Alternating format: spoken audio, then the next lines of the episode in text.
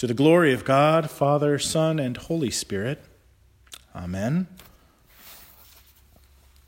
Uh, you can be seated, just in case you were standing. The Gospel of John, which we hear from this morning, is often distinguished from the other three Gospels as the one that features no parables of Jesus. But that is, of course, not entirely accurate. Instead of those traditional parables that we hear in Matthew, Mark, and Luke, in the book of John, there are seven different metaphorical I am statements that Jesus gives the crowds that follow him. These are serving sort of as parables in disguise. They're little breadcrumbs on the trail to reveal who Christ is. They have a different form than the parables, but largely a similar function.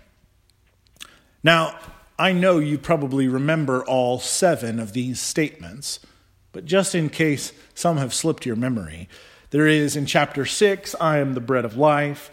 In chapter 8, I am the light of the world. In chapter 10, I am the door. I am the resurrection and the life. In chapter 11, I am the way, the truth, and the life. In chapter 14, I am the true vine. In chapter 15, and again in chapter 10, I am the good shepherd. Taken together, those seven statements tell us a great deal about the kind of Messiah that Jesus is. All of these describe in some way the manner in which Jesus served others and opened up for us possibilities to join him in living our lives fully in the light of God's love for us. Today is popularly remembered as Good Shepherd Sunday because we hear from Jesus describing himself as the Good Shepherd in John 10. And that image of Jesus tending his flock is still so rich and evocative for many of us that it comforts us even now. Now, I don't know about you, but I don't know any shepherds personally. Maybe you have raised sheep or goats or worked on a farm with them before, but in Jesus' own day, shepherds were often regarded as the urban elite's vision, as scruffy, possibly untrustworthy rural types. Hired hands were thought of as largely unreliable, especially when compared with immediate family members, because they were, of course, more deeply invested in the good of the flock. It's pretty easy to guess why that would be the case. Tending a flock of sheep could be dangerous business, and hired shepherds might be lazy or prone to run away if thieves or predators appeared. Invoking this image by Jesus is a bit of a tricky rhetorical move because it's not a positive association for most of his first audience. I want you to know I spent quite a bit of time trying to think about which profession I could slander and compare to shepherds in our own day but I've decided to skip that particular opportunity. You may have one profession in mind all on your own, but I'll let you keep that to yourself this morning. But Jesus is not like those hired hands of whatever type. He's not like those shepherds brought in only to fill a slot. He is the good shepherd. Capital T, capital G, capital S. He knows and loves the sheep.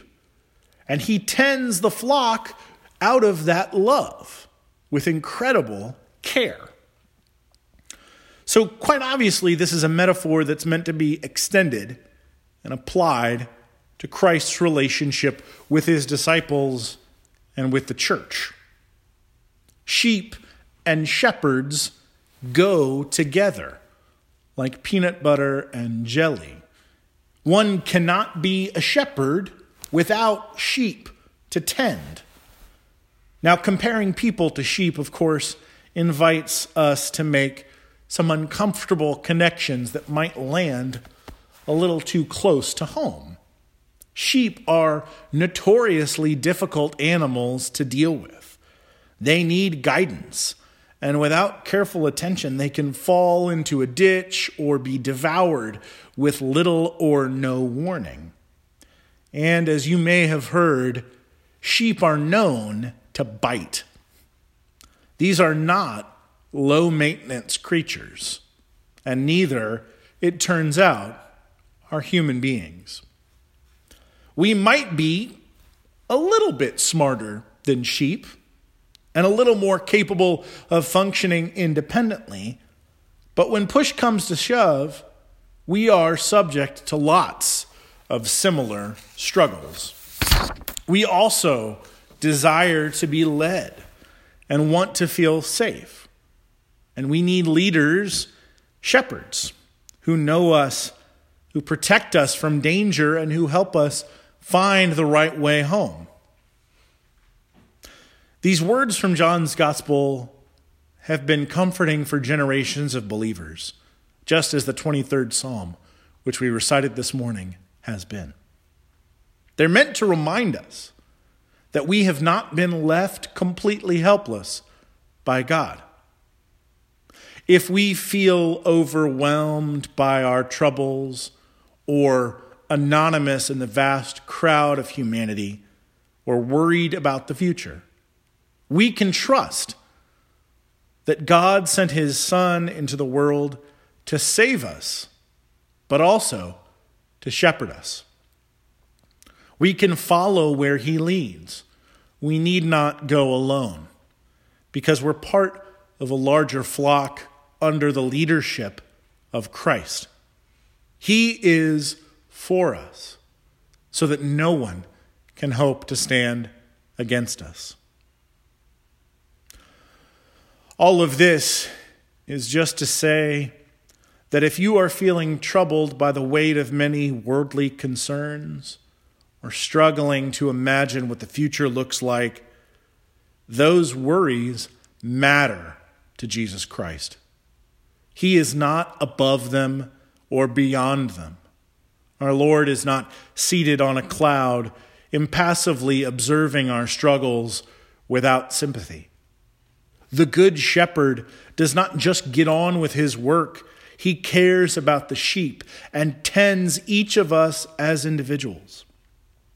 That means that we can actually share both our fears and our joys with the Lord because we matter so much to Him. Even the smallest details of our lives the things that seem too trifling to trouble with, even those things matter deeply to God. In the midst of massive changes in the world, illness and death, economic uncertainty and fear, and the sense of just general upheaval, we can take encouragement. We can take heart because the Good Shepherd has not abandoned his post, and the work of the kingdom of God continues no matter how trying the circumstances might be.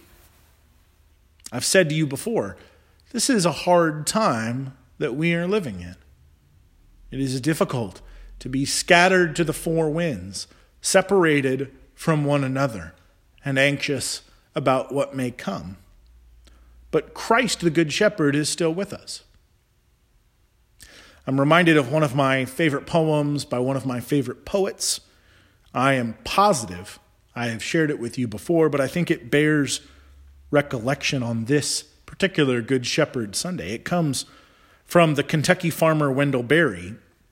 It's called February 2nd, 1968. In the dark of the moon in flying snow, in the dead of winter, war spreading, families dying, the world in danger. I walk the rocky hillside, sowing clover. Friends, even in the dark of night, in the dead of winter, with war and death and danger all around, we are called to persevere, to keep scattering that good seed, because we know that we're being watched over by the Good Shepherd. He is the one leading us. He is the one who hears our prayers for even the smallest of things. The Lord Jesus Christ, who knows us and loves us, knows and loves you. He cares for you. The desires and the fears that you may hold in your heart are not a mystery to Him. My prayer is that in this season we would be reminded of the love of the Lord. Love that is not just broad, but personal and intimate. He knows and loves you, and He desires to lead His sheep safely home. Amen.